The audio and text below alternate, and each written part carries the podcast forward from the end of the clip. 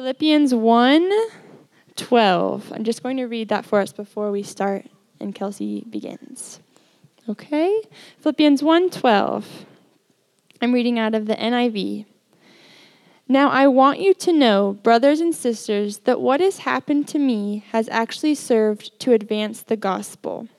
As a result, it has become clear throughout the whole palace guard and to everyone else that I am in chains for Christ. And because of my chains, most of the brothers and sisters have become confident in the Lord and dare all the more to proclaim the gospel without fear. It is true that some preach Christ out of envy and rivalry, but others out of goodwill.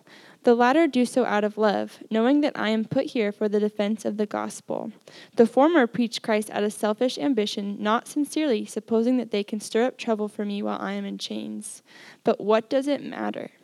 The important thing is that in every way, whether from false motives or true, Christ is preached, and because of this I rejoice.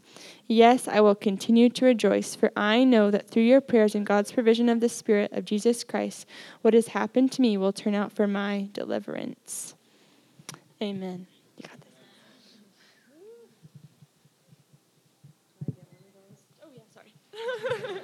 Do I hold it? Okay. Um, hi, everyone. I'm Kelsey. Um, I have actually spoken a couple times, but never in preparation. Chris has always just like called me up or called me out, and then I just have shared whatever came. So this was actually just as nerve wracking because then you have like, time to prepare and to think about it. Um, and the topic of the night was gospel advancing. And I was like, oh, geez, okay, what does that mean? Um, like, encouragement and evangelism was like another little like tagline that was a part of it. And like note or like throwing back to the Cambodia thing of preaching when I was 18, that's when I first became a Christian. I was doing something called YWAM. And that is when I even knew what evangelism was. And at that time, evangelism was door knocking, it was standing on street corners, it was treasure hunting, and you know, you like pray and you're like, got a picture of a guy with the red hat and yellow shoes, and you have to find them, the guy with the red hat and yellow shoes, and like that's who you're supposed that's evangelism. And to be honest, I don't so much connect with that type of evangelism, although time and a place, I'm not gonna say that there wasn't some crazy stories that came out of those moments.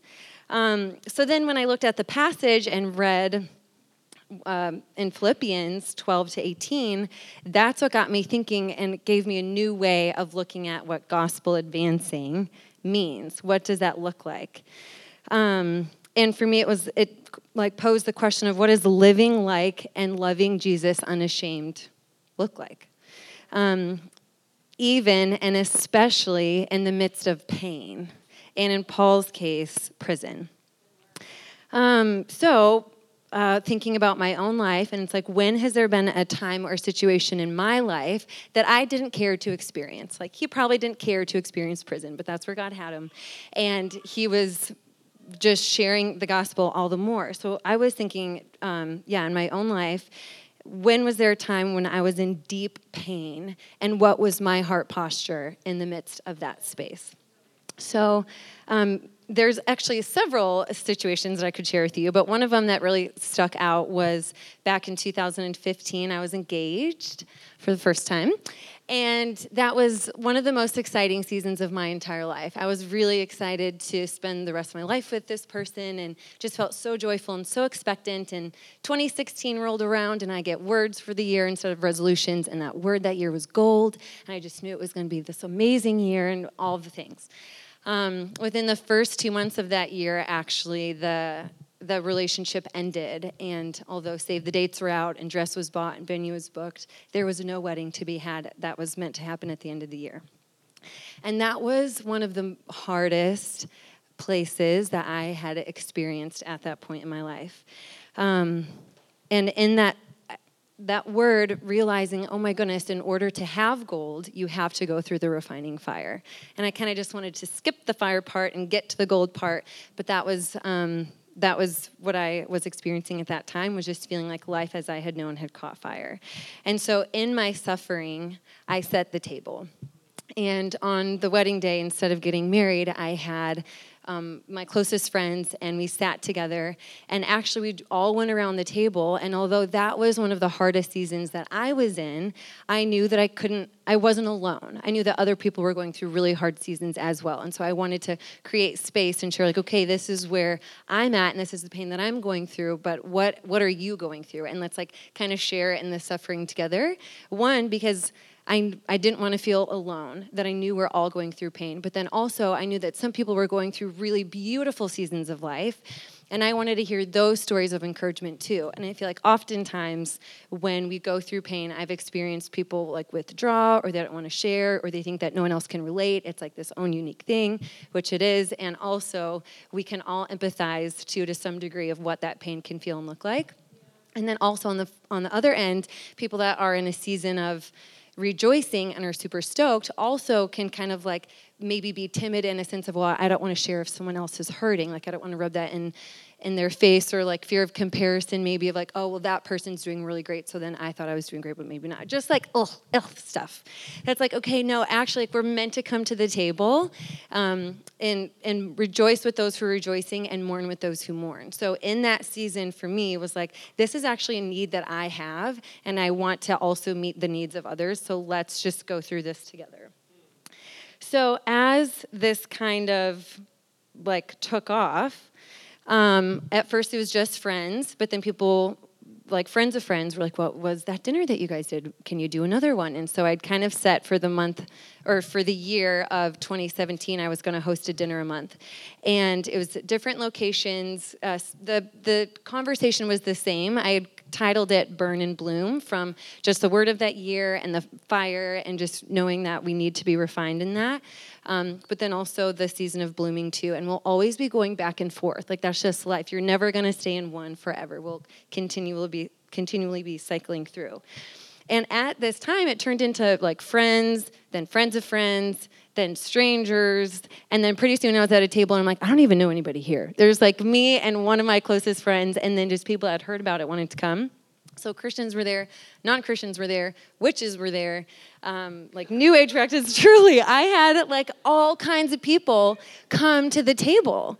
Like this was just a draw of what is happening here. This authenticity. It was for women also. This whole year was like specifically for women to come together, um, but was really what um, I did do as the year went on, and I opened it up to men and women, and just seeing all that had happened at the table. Like at the table, the time that I, I did open up, it was my first co ed dinner. These two brothers came to the table and their father had committed suicide like five years prior and they had never ever talked about it and it was brought up at the table and they ended up standing up and hugging and crying in reconciliation like as brothers and what they had just gone through or had gone through and never spoken about um, chefs that i'd hired to do the dinner like they had completely walked away from the faith and host like i hired them not knowing who they were. And then at the end of the dinner like they came back to jesus and shared with everyone like because of what's going on here which it wasn't i wasn't even explicitly like talking about jesus. It really was just sitting together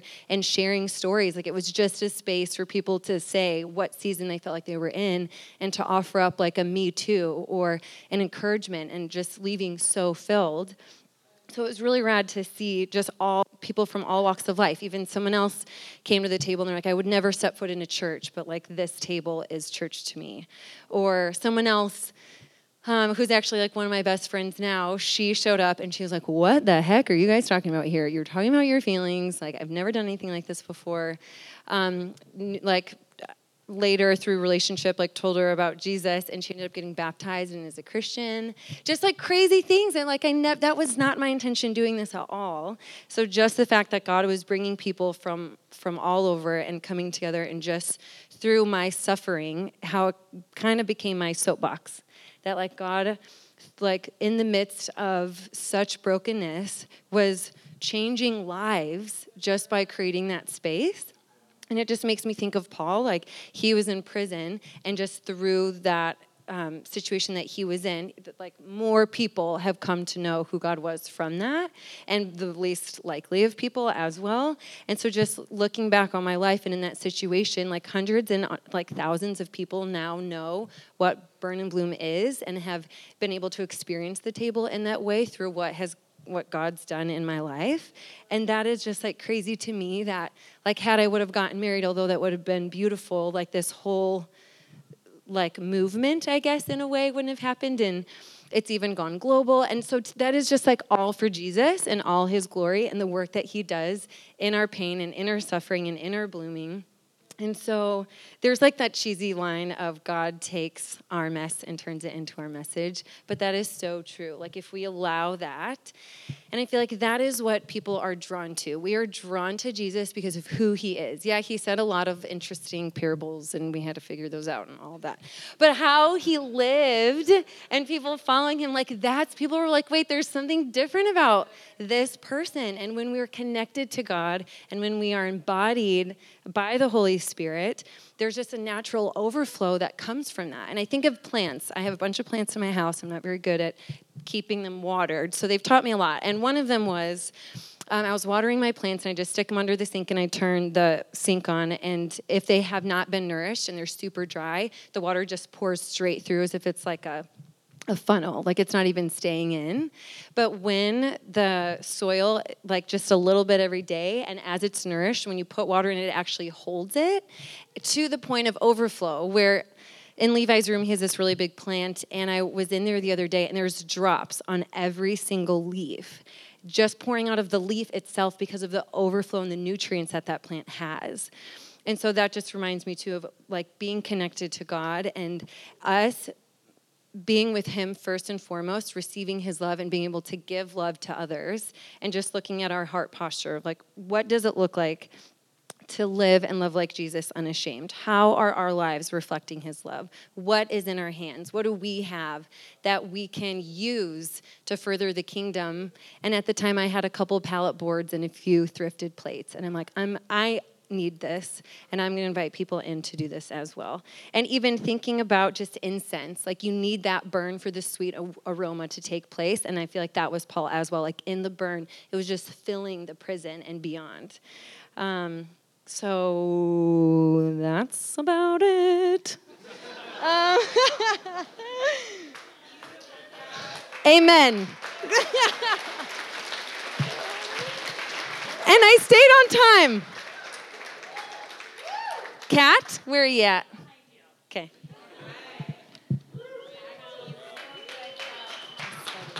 Woohoo! I don't know. That was so good. Oh my gosh. Oh my goodness. If that really isn't the picture of the fact that we all have something unique to offer, I really don't know what is. That should give us a lot of hope. I love that. All right, I'm just going to log into my computer. I did not bring my Bible up here because I, I'm so ADD that if I had two things, I'd be like, do I need to be opening this now? But I wouldn't actually need to be. So let's just go right into it. Um, I really felt just to pray this over you. This is actually jumping back, jumping back a verse. Um, and so let's just take a moment. And I would like for all of us just to close our eyes and imagine that it's Jesus, our friend, our Savior, our one who is there in times of need. And this is what he's saying. So, this, my beloved, is my prayer that your love would flourish and that you will not only love much, but well. Learn to love appropriately. You need to use your head and test your feelings so that your love is sincere and intelligent, not sentimental gush. Live a lover's life circumspect and exemplary, a life Jesus would be proud of, a life I would be proud of. Bountiful in fruits from the soul, making me, Jesus, attractive to all, getting everyone involved in the glory and praise of God. Amen. I love that. we need that when we're talking about evangelism. because I feel like evangelism kind of has this uh, way of being a, a, bit of like a, I like to use the word crunchy. it's kind of one of those words, sometimes depending on your background, you hear it and you're like, ooh. We have some family friends. I grew up in an evangelical free church, and um, they got saved in their adult lives. And so when they were asked, well, why did you decide to come to our church? And they said, well, we actually kind of thought it'd be like sugar free gum, we wouldn't have to evangelize. And it was like, shoot dang it, I hate that that is the heart posture. But you know what? That's okay. Can I just say, if you right now are in a place where you're struggling with your faith and, you know, um, a, a, deconstruction of your faith, um, you're not sure where you are and where you sit with God, and we're talking about evangelism, can I just say, please, just be at peace. Be at peace. This isn't like you need to go do this now if you and the Lord are in a fractured spot. I just really want that to be said up front. Um, when I was praying about this, I was like, Lord, like, help help renew this in my own mind and my own heart because you know it's it's evangelism as something that has been fractured in my heart. There's been I've been experiencing I have experienced forms of evangelism that actually created a sense of cognitive dissonance in my mind because it was like this doesn't really feel like love, but I'm doing it. And it was like, oh, God, like I, I want to share the love of Christ. I want to share my experiences. And uh, can you help me just wrap my mind around what this looks like? And so the Lord gave me just the most beautiful picture, and I'd love to share it with you. And I felt like he had said, Cat, evangelism is like a painting. And I love paintings. I love to paint, though, you know, whether I'm good at it or not, subjective, of course. But um, our lives are like a blank canvas on which we get to portray Christ in our own colors and styles. A painting is often remarked by its composition, just like art. Evangelism has points of composition that make it effective, that make it true, that make it pure. We are called to be a light and to share the source of our light, the gospel. And so I just want us to take a minute, whatever we're thinking about evangelism, if we come from a hurt past or a broken past with evangelism, whenever we experienced evangelism that even kind of was like, oh, I really hate that that's a part of what we do. um, can we just wipe the slate clean and just have a white canvas? This isn't, you don't have to mark it up and, and draw grids on it. Like, this has, it needs to be this. But the composition of evangelism truly, um, and this, of course, isn't all encompassing, but the gospel, for one, community, and love. And and so let's just dive into those a little bit. What's the gospel? It's the good news. Guys, it's like super great. It's good news. I think sometimes we get so in our heads that like it's so solemn and somber and there are moments where that is the case and where we go through hard things and what happened to Jesus on the cross is somber. By no means is that joyful in and of itself, but what it did is incredibly joyful and it is such good news. We're free.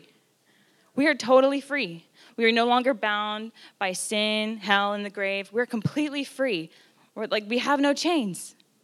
And that's the thing is that we need to live our life like that is true. And sometimes we can allow ourselves to like get so stuck in our shame and striving and having to be a certain way when it comes to living a life following Jesus.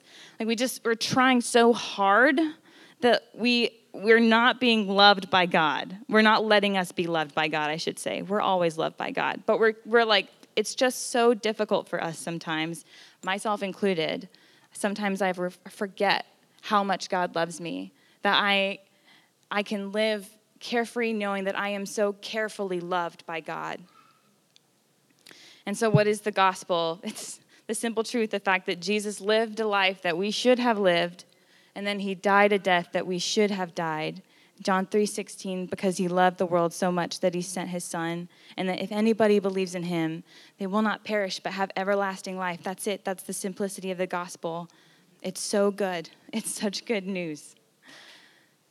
And the gospel is played out in our lives in different ways. Our relationship with the gospel grows and our life with Jesus is dynamic and changing. It's not just one way all the time. I love what Kelsey said that she encountered Jesus in her burn, but then also in her bloom. And the gospel is that to us. And that is such an integral part of evangelism because evangelism literally means gospeling. Amen, Eden. I love babies. Um, so, so that's the first part of evangelism. We need the gospel. Evangelism is the gospel going forward. The other part of evangelism, community. I'm just going to reread what we um, were talking about. So I want to report to you, friends, that in my imprisonment here has, an op- has had opposite of its intended effect. Instead of being squelched, the message has actually prospered. All the soldiers here and everyone else too found out that I'm in jail because of the Messiah. That piqued their curiosity, and now they've learned all about him. Not only that, but most of the followers of Jesus here have become far more sure of themselves in the faith than ever, speaking out fearlessly about God and the Messiah. We as believers are encouraged by one another, hearing the testimony of what God is doing. And evangelism can happen one on one, but there's always a community of support behind it. We are never rogue agents, although it can happen in friendship where we make a friend and that friend doesn't know Jesus. And so we get to be a friend and be Jesus to them. Let's put away with friendship evangelism. There really should just be friendship. Um, but the thing is, is that we, we're not alone and what we do and how we share the gospel and when we have a testimony and when we have something that God did, just like Kelsey just said, her testimony, I don't know if it bolstered your faith, but it definitely bolstered my faith. It definitely gave me ideas of like, oh my gosh, what? There are so many amazing ways, that blank canvas that God has given me for which to portray Jesus. Like there's so many different things that I can do. And we need community for that. We also need community for when we don't necessarily feel the love of God all the time but it's community that comes around us in love and says, No, no, no, you are loved. You matter. God loves you. Shame off of you. You're forgiven. You're a new creation. And we need community for that. And so, in order to evangelize, knowing who we are in Christ, knowing what Christ has done for us on a regular basis, we need community to remind us of our identity sometimes, where no man is an island. We need each other and it's in community. And I love in Jeremiah, it is this is like one of my all-time favorite verses, and I feel like it's just evangelism. So Jeremiah 29, 5 and 7. It's when Jeremiah is talking to the Israelites because they are about to be taken into captivity, and everybody's saying, No, no, no, that's not gonna happen. but Jeremiah is like, It's gonna happen. And this is what he says. He says, Build houses, settle down, plant gardens, and eat what they produce. Also, seek the peace and the prosperity of the city to which I have carried you into exile. Pray to the Lord for it, because if it prospers, you also will prosper. Evangelism, we're a community, we're a collective. And it's not just us, because if it's just us, we're facing in, but community faces out. And that's where evangelism happens out there. It's not in here. I had to ask myself at one point are all of my friends saved? and if all of my friends are saved, what am I doing? Who am I loving outside of those who already know Jesus? Is there any soul out there that is going through pain? Any soul out there that is rejected by their friends? Any soul out there that doesn't feel like they're of any value? That I'm in regular contact with or maybe not in regular contact with it because I need to switch my life around in order to get outside of my bubble. But it's like that's where evangelism happens is making friends is being in community but then also facing out and going out into the community. I love that jeremiah doesn't say separate yourself. Just be you guys over there and do your life. He says no pray for the city. These babylon was an intense place not the nicest, and there was a lot of stuff going on that wasn't holy. But Jeremiah doesn't say, leave the city, don't go in the city, be afraid of the city. Sin happens in the city, it will contaminate you. He doesn't say that. He says, pray for the city. Because when the city prospers, you prosper. And that's what we're called to do. We're called to go out, not to huddle in. We cannot be afraid. And I know that in today's climate, I know in today's climate it can be difficult because perhaps there is a little more venomosity when it comes to Christianity. Maybe venomosity is a word. I don't know. Um, but can, we can feel a little bit more timid and afraid because perhaps people are a little more vocal about things that they disagree with, and Christianity has gotten a bad rap. Um, and some of it is for a good reason, and some of it is for a bad reason. But we're not called to hide. We're not called to just face in. We're called to go out and pray for and bless the city And that means in keeping with the integrity of our holiness, that is important because that is what sets us apart. But our mind, our eyes need to face out. And that's how we change things with beauty and love and kindness and goodness and gentleness. And Paul talks about it further on in Philippians. But community is so important and integral to evangelism because we need each other to support one another as we go out, because that can be scary, intimidating. I get it, I know. I've definitely been intimidated. It's challenged me writing this teaching. Um, but we, we need each other to go out, and we do need to go out because we can bless the city and it can prosper because we have access to a creative God who is the creator of everything good. and we have it, and our city needs it. There is not one moment where God has blessed and the blessing has turned sour. He said, He's the God of light. With Him, there's no shadow. So when we go out and we bless the city, it's truly blessed. There's not like a backbiting thing at the end where it's like, well, that didn't turn out well. I guess we actually cursed the city. We always bring, when we go with Jesus, we bring a blessing, always. And that's our job. That's part of evangelism. So the last part is evangelism in love, which is so incredibly important. These are not in order from for, of importance because there's just no way you can like put one more important than the other. It's just all encompassing a part of evangelism. But evangelism in love, we are not called to make converts, but to share the gospel. It is not on you to grind at somebody to then accept Jesus into their heart. We are called to portray the gospel and to share the gospel. And it says to disciple one another. I don't know um, if any of you have seen this documentary, but it just blew my mind. I think it came out in 2019. It's called Sheep Among Wolves. And it was about, I think it was Iran, or was it Iraq? Is it Iran? Right, Iran. Um, and if I'm saying it right, um, Iran. So here's the thing that at that point it was the fastest growing and multiplying church, although the church was actually underground. It was not legal to be a Christian there. The church was completely underground and it was mostly ran by women. And they're like, how is this happening? How, are, how is the church exploding across Iran? What is going on? And I love that they said that we have chosen that we are called to disciple others but not make converts. And that they sought out a person of peace, and that's important for us. That it's if someone is like being venomous towards the the gospel and towards Christianity and towards Christians, it's not necessarily like, I need to preach the gospel to you. You need to know the truth right now like an attitude adjustment.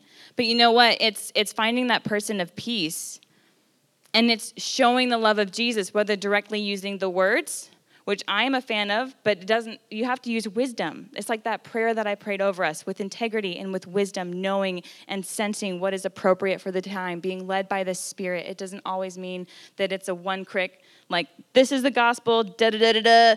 See ya. Awesome. Like I did my job. It's Sometimes when you're preaching the gospel to someone that you don't know, it's over time, it's being a friend. And sometimes it's actually saying, Oh, like, how was your weekend to a coworker at work? And then they're like, Oh, it was good. How was yours? And just saying, It was great. I went to church. Ooh, shoot. um, but you know, it's like, it's being bold because it does require boldness at times where we feel really wicked uncomfortable. But then at the same time, it's, it's being gentle, being as keen as serpents, but as gentle as lambs, knowing the time, knowing what, it is, what is appropriate to say. And I just want to say that, like, it's never perfect. It's, it's never perfect. It's, it's the practice of it. And so can we can we practice it? Can we step out in faith? Can we share the gospel? Can we share it in love? Where we're sharing it because we have this amazing gift. Okay, I'm just to say uh, like a little vignette here. I I love my Big Fat Greek Wedding. I love it. It is a good movie. When I went to college, I went to an Adventist college and I went for business. And they said, they were started talking on the, about brand evangelism. And I was like, this is because this is an Adventist college that we're talking about brand evangelism, because I don't think this is a term outside of Christianity, which actually is not true. Brand evangelism is, evangelism is a very real thing. And so, what a brand evangelist is, is someone who is so in love with the product, they're not paid, they're so in love with it that they're like, I have to tell you about this product. We live in a society where influencers is the thing, where they're paid to tell you. But evangelist is like, this product is so good. And the brand evangelist that for me sticks out every time is the grandfather off of My Big Fat Greek Wedding and Windex.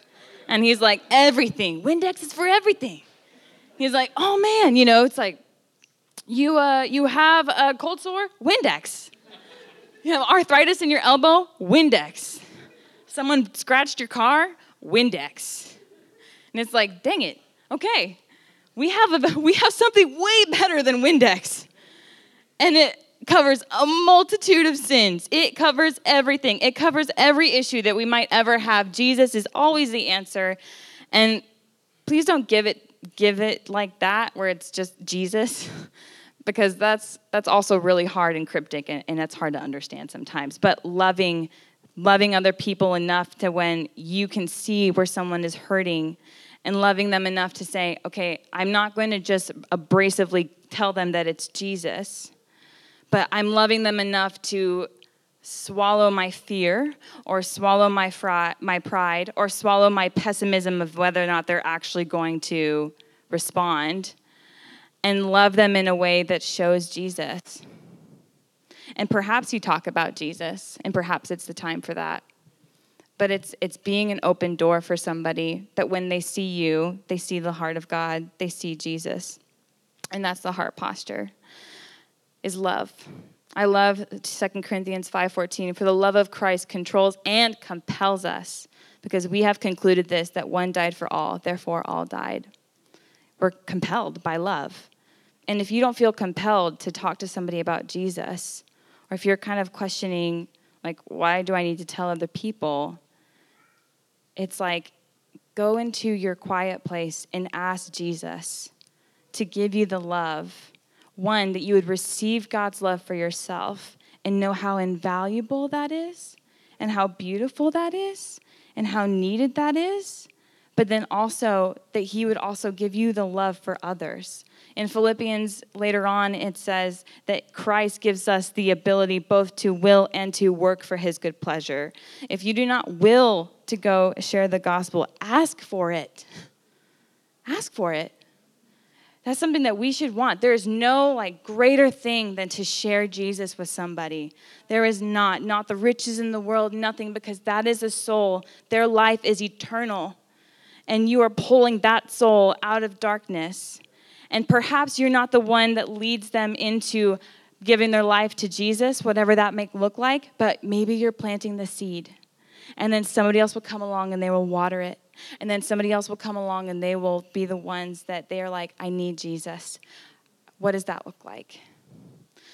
But we need to have a heart that's open and out of love to see people where they're at, to see that they need Jesus. But here's the deal we are not the Savior, but the saved. We are not the judges, but the one who once stood trial, but we no longer are judged. We have been given the ministry of reconciliation, where we bring things together, we do not pull things apart. Sometimes we can have a mindset that we're saving, and that, but it's Christ alone who saves. And this should also give us hope because if we share the gospel and someone doesn't respond, that's not on you. Because God is the one who works that into their heart. We just need to be obedient. I love what Josie said a while ago that we are the air that God moves through. We are the naked space in an instrument. Um, I'm going to close out, but the last thing I want to say is that if we're having a hard time loving, one, go back to the Father. I love what Terry says. Every morning he wakes up, and he says, Father, love me. Jesus, love me. And we need that. We need that revelation of love before we can go out and give love. That's that's so important. But this is why community is so important for when we're feeling far from God, is because we can also be the love of Jesus to one another. Um, I'm going to close with this. this last part, Paul talks about people who have preached the gospel out of love and that people have preached the gospel um, for greed. And if you've been someone who have experienced that, you've done it or you've experienced that, I've been both. I'm going to be honest. I have definitely preached it because I wanted someone to see that I was a wild woman for Jesus and that I could saving souls and earning points for heaven and horrible. But I was misled, and, and I just love how Paul responds because he says, Others preach out of greed and their motives are bad, and they sees me comp- see me as competition. And so the worse it goes for me, the better they think it is. But then they also, but he also says, how am I to respond? And I've decided that I don't really care about their motives, whether mixed, bad, or indifferent. Every time one of them opens their mouth, Christ has been proclaimed. So I cheer them on, and I'm going to keep that celebration going because I know how it's going to turn out. Through your faithful prayers and a generous response of the Spirit, Jesus Christ, everything He wants to do in and through me will be done. And I just want to say, perhaps tonight is more of a healing night for you, where evangelism has been you have done it or you've experienced it and it's just turned you off to it. But Paul says, no matter what, the gospel was preached. And so I will rejoice. And he gives grace. And so receive grace, but also give grace. Paul only gets upset when the gospel is actually mutilated and it's not the true gospel. But if the gospel is preached, no matter what heart posture, give grace, receive grace, because it's the gospel going forth. But let's be let's be a picture, let's be a painting, let's have our own creativity, let's love well, let's love in community and be a voice and be a voice in others' lives. But we have a great joy to evangelize, and it's not one way. It's not supposed to look like just one thing, but we can be creative in it and we can do it together.